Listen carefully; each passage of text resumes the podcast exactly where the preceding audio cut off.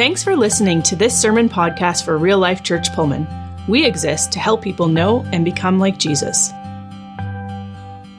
For those of you that weren't here, we're starting uh, this series the next few months, trying to kind of see what's what's the essence of God's story. Is, is it possible that God's telling a story uh, through the Bible? It's not just a bunch of disjointed, uh, multiple books of the Bible that are diverse in their messages, but maybe there's common threads. Maybe there's something God wants to communicate. And uh, I thought we'd start with just a little review, just kind of before we dive into the second week. We look at some things about creation. And uh, we said, I'm going to highlight four things from last week. One is God is creator, that's his nature. Uh, God is a creative being.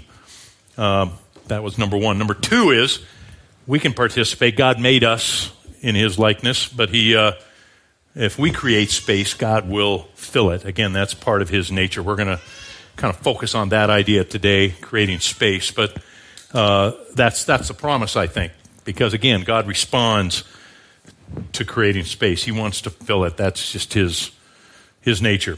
Three, we are created in his image, and that's kind of profound. We're not just another one creature of his creation. There's something very unique and I think more profound, more amazing than we can get our head around what that really means. Uh, but we are created in His image. Uh, and then finally, fourth, we are very good. Again, uh, so, we need to hear that. I was just reminded that last song we sang before I came up here uh, the goodness of God. Uh, all my life, He's been faithful. All my life, He has been good to me.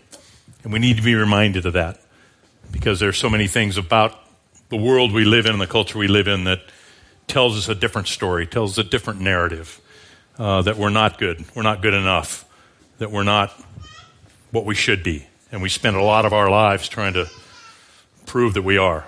Um, so, all of that is a great segue into what we want to talk about today. But I did want to say that there were a number of people that came up last week and said, Hey, can I get a copy of that cultural bias thing. And then for some of you may have opened your notes already and discovered that it's in there. But in your notes, you'll find uh, that little chart. Uh, I would encourage you, if you think it's helpful, maybe just take that, stick it in your Bible, and be reminded as you read uh, that maybe there's ways to read this that I might understand better if I understand the culture in which it was written to. So, there's that. Well, Last week, we spent our time on 31 verses, the whole first chapter of Genesis. And uh, a lot of verses, a lot of good stuff in there. Today, we're, uh, we're going to do two verses in uh, Genesis and three verses, going to take it up a notch in Exodus, both focused on the very same thing. And it's really interesting just to look at how the the Bible is formatted, if you will. Uh, Moses didn't write it in chapters, didn't have all the grammatical things that we've added to it uh, since its original form. But it is interesting, the choice was made to take day seven, which is what we're going to focus on today, and not put it as a part of Genesis 1. It stands on its own in Genesis 2, uh, as if to say, this is a special day. This is a day set apart. Why, why was it done that way? And I, I, we're going to look at maybe discover why that is. What's, what is so special and set apart about this day uh, 7? So, we're going to find out. Let's look at Genesis 2 2 to 3. It says this By the seventh day, God had finished the work he'd been doing. So on the seventh day, he rested from all his work. Then God blessed the seventh day, made it holy, because on it he rested from all the work of creating that he had done. So there it is, short verses, uh, declaring day seven as a day of rest. Uh, God is finished. Uh, and then it, just an interesting way it, it phrases this. It says, He blessed the day and made it holy. Why? Why did He bless that day and make it holy? Well, verse 3. then God blessed the seventh day and made it holy because on it He rested from all the work of creating that He had done. If you think about that, it's really just saying, why did he make that day special? Because he did nothing. The day he did nothing, he blessed and made holy and set apart. Uh, you know, we look at special days in our history and our family, and those are days that something was done. Something we want to remember what happened. We won on that day. We did this on that. It was all, all of our special days are days where we do something. But God is telling us a different story. No, the day I did nothing, that's the day I want to set apart and make holy because it's a message to us. Um, it's a message that God wants to tell us about Him and about us and about us relating to Him. So, why did God rest on the seventh day? Was He tired? You know, I'd be exhausted, got to be honest. Took, made everything from nothing. I made time, space, matter, all the galaxies. I mean, because He did it all. He said He was finished, He'd done.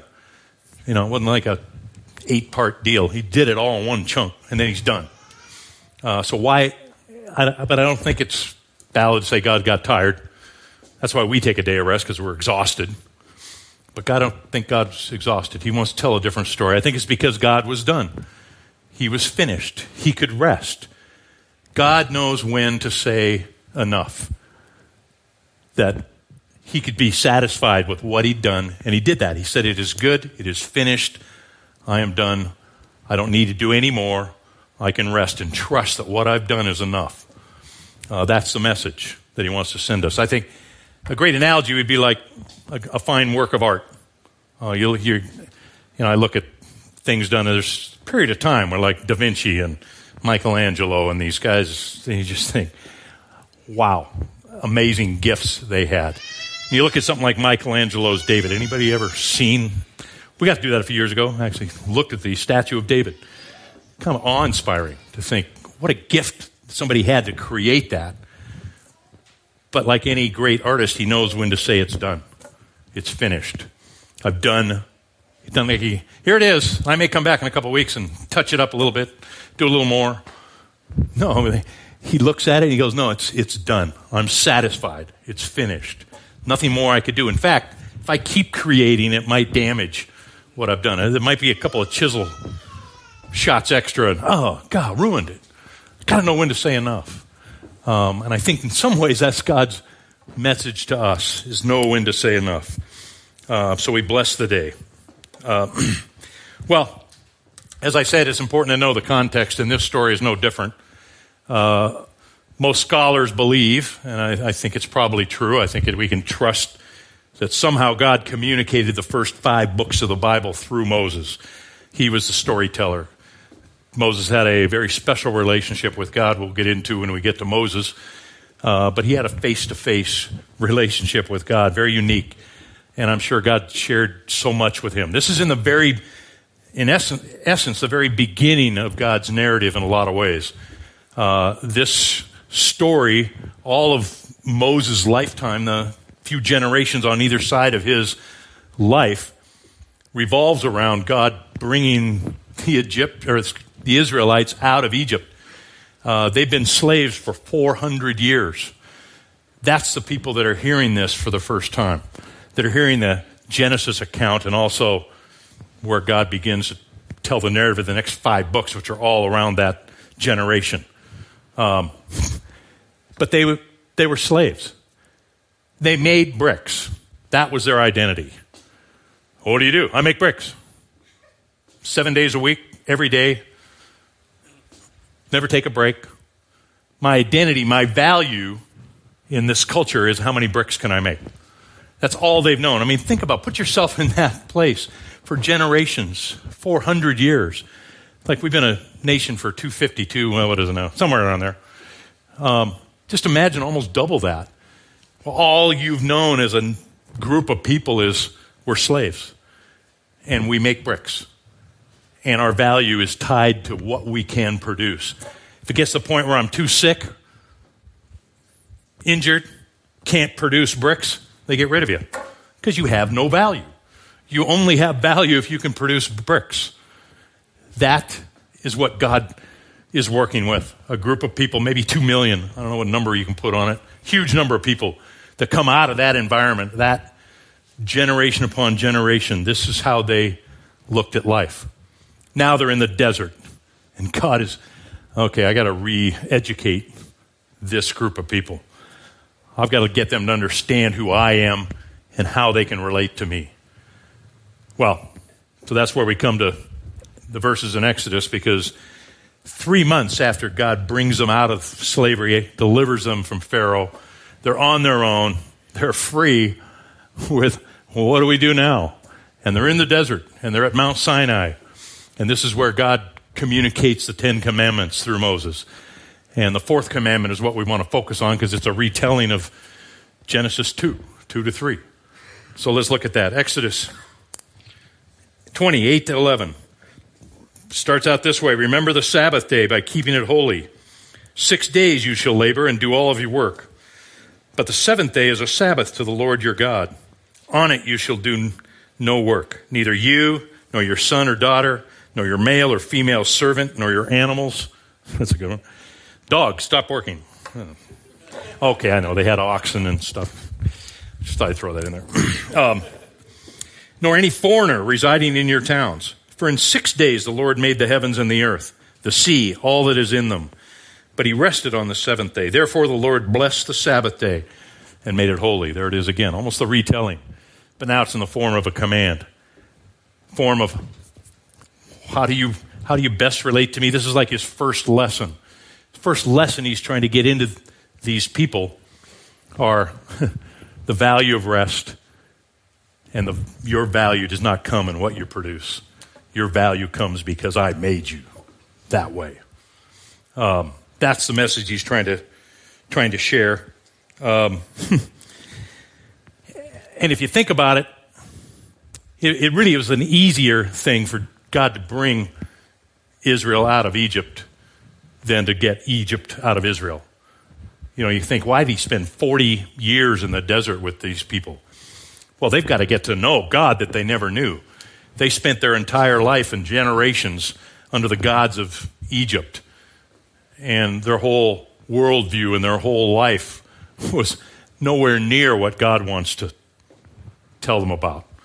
So, 40 years, it's going to take a long time to kind of redefine who you are to me and who I am to you.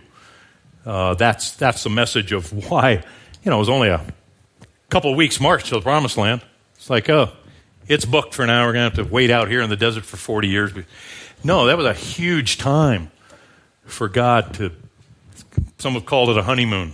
It's like, I got to get to know my, my bride, my bride to know me. Uh, I got to get to know what this relationship looks like.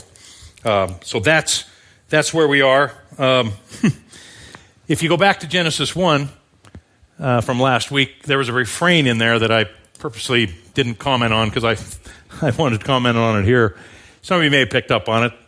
It was the phrase, then there was evening and there was morning, day one.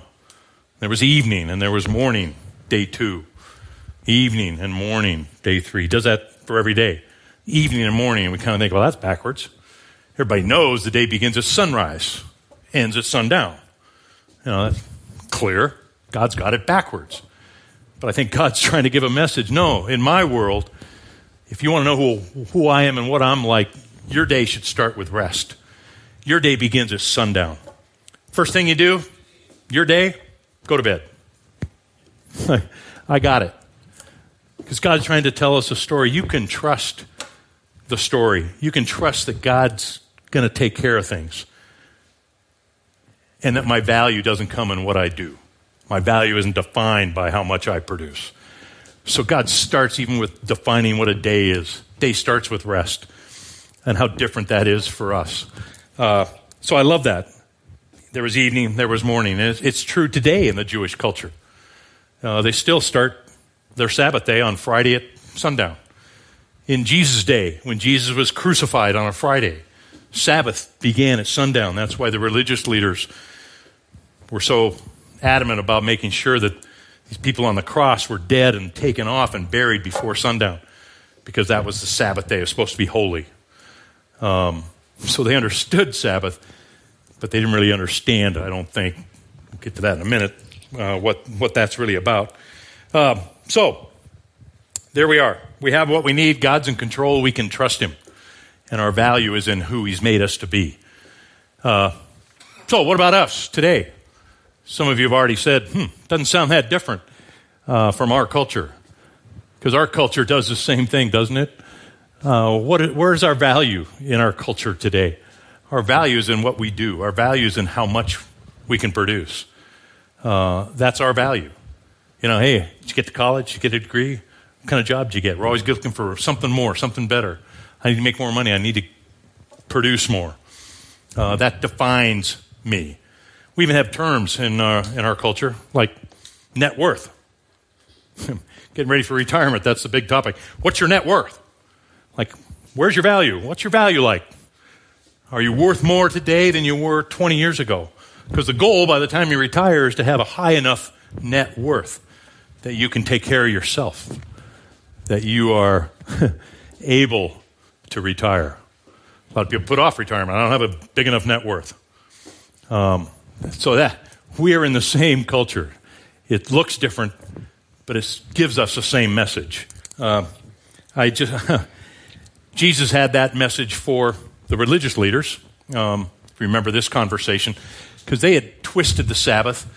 The Sabbath was something that you had to adhere to, that you had to do the right thing on the Sabbath and not do the wrong thing. It was all a measure of and uh, Jesus, I mentioned this before. I, I love the fact that Jesus went out of his way to produce, or to produce, to heal, do most of his healings on the Sabbath.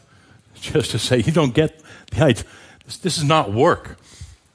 The Sabbath is made for man, not man for the Sabbath. We're not slaves to the Sabbath. The Sabbath is meant to be a gift to us. It's meant to be an opportunity for us to rest, meant to, to be an opportunity to trust that God has got me, and my worth isn't what I do. That's the repetitive message that God's trying to give uh, today. Uh, take a minute and just tell you a little personal application here. This is not a good story, but it's, it's a true story. Um, I, I have still, to this day, in fact, I'm declaring today, I expect to hear a lot of people come up to me next week and say, How you doing on your Sabbath? Because here I'm a person of ministry. Well, certainly I take a Sabbath. And uh, that was not part of the culture that I went on Young Life staff when I was 35 years old, had four kids, and uh, was in full time ministry. And we, I literally, I can't tell you, I ever had a day off. Uh, why? Because, you know, our week was a little different. Sunday. Sunday was like the best day to do training because that's the only day that all of our volunteer leaders could do training Saturday or Sunday. Usually landed on a Sunday. Saturday, oh, that's another opportunity to do things with kids that we couldn't do during the week. Have ultimate frisbee every Saturday, or some other thing we want to do with kids, or meet kids one on one on a Saturday because that's what you did. You know, I, I think my worth in ministry, maybe it still is. Maybe I just really have to ask the honest question: What's my value to God in ministry? Is it how much I produce? Is it how many high school kids say yes to Jesus? Is it how many people go into ministry as a result of my ministry? I mean, how do you measure success or value when you're in ministry? And I'm just, from that standpoint, I'm just here to say I think in ministry you almost have a higher standard than the secular world has. Because now it's tied to God. You can't say no to God. You know, you, if I'm not doing stuff for God, then where's my value? Um, so that I've never been good at taking a day off because it became just a lifestyle. Uh, I would say it wasn't unhealthy. It was a great life. But it's almost like saying to God, hey, I don't trust you. I don't trust that you can take care of me. And I don't trust that my value is in who you've made me to be, not what I do. So I think every day, every week that went by in ministry to God, I was telling him that message. Because the way we live our life tells people what we believe about God. And I regret that. Um, I regret that I don't give people the message that, how can you not do anything today? Huh? I trust God. He has a different view of me than I do. uh, so, and then I, uh, Judy and I were talking about this week, and she gave me permission to share this. But she uh, had a similar experience, trapped, if you will, in our culture in a different way, similar uh, but different. She was, uh, she's always been so good at doing so much so well. Very relational, very, uh, uh she's an amazing gal. Uh, but again, when we were went on Young Life staff. She was my, always has been, our best volunteer leader. Uh, we had four kids we raised during that time between time we were 20 and 40 years old. And uh, she, I think she took a total of like two months off of doing Young Life during that time. Because how do you say no to God? I'm going to I'm going to do this. She homeschooled our kids. She led worship at church. It was hard for her to say no to people that asked her to do stuff at church. Well, I guess I have to. God's asking, I guess I got to do it. And she began to assume that life, her life, her value was in what she did for God. That if she didn't do stuff for God, then maybe she didn't have as much value as worth uh, to God. Uh, I don't think she did that consciously, but I think that just becomes part of her identity. Uh, and then things changed radically when we went to San Jose. Because here we moved to Silicon Valley 1998, peak of the tech boom in a lot of ways down there. And now we are in a different world. And we are trying to survive on a modest ministry salary, area director, Young Life paying 2800 bucks to rent a three bedroom house in the middle of San Jose, California. Okay, now you're going to have to go to work because she'd had the privilege of not being, not having to go to work, not having to uh, work outside the home, which she worked very hard, did well, but now she has to get a job so we can make ends meet. And that meant I can't do what I was doing in Young Life as much. I can't meet with girls like I used to. I can't. And she started to just feel less and less value. It's like now I'm bringing home a paycheck. Who cares? That's not because our dream in going to San Jose, but now we can be partners. Our kids were grown to the point we can do this ministry thing more together. And now she's working in an insurance office as a receptionist to a guy who was on our Young Life committee. So, what good is this job to the kingdom of God? You know, not and she began to get depressed. And to the point where she had to go get some therapy. She they prescribed some antidepressants at one time, not knowing that she had been self-managing a bipolar condition for all her life, and uh, kicked her into a manic episode. She spent two weeks in the hospital, had a psychotic break, and and really a break from who am I.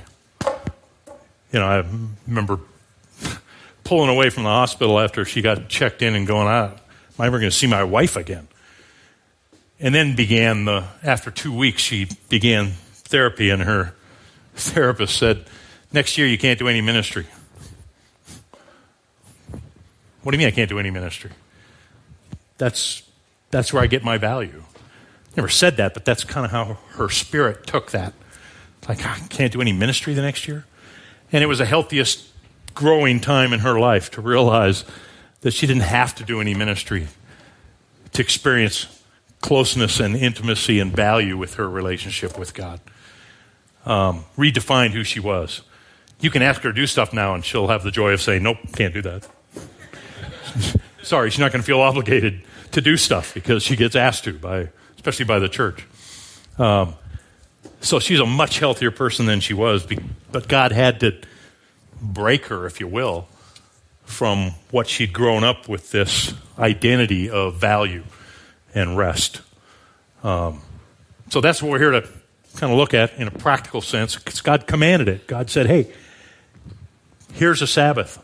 It's a gift to you, but you need to do this if you're going to experience me the way you should, if you're going to know who you are the way you should. Sabbath should be a part of it, and we're terrible at it. Um, I think we can all kind of agree with that. You know, so when I was growing up, five, six, seven year old kid, I, I remember we lived in a culture that there was a Sabbath. Sunday, what was open on a Sabbath in the 60s? Nothing.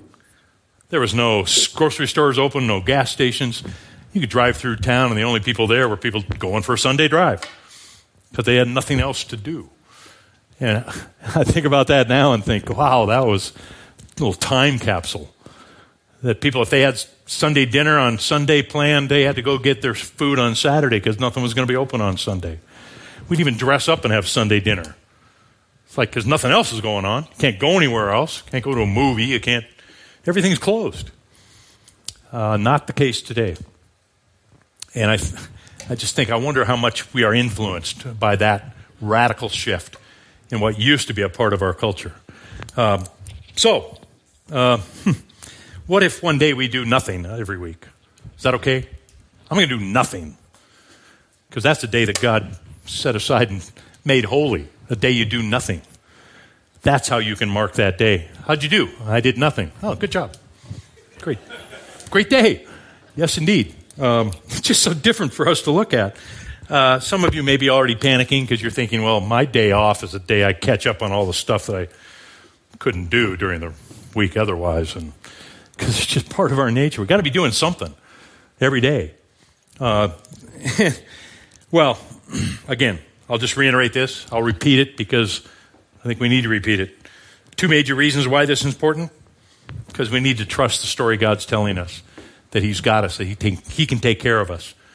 Work should be a response to what God does in our life, not a way to earn or qualify for His acceptance or value.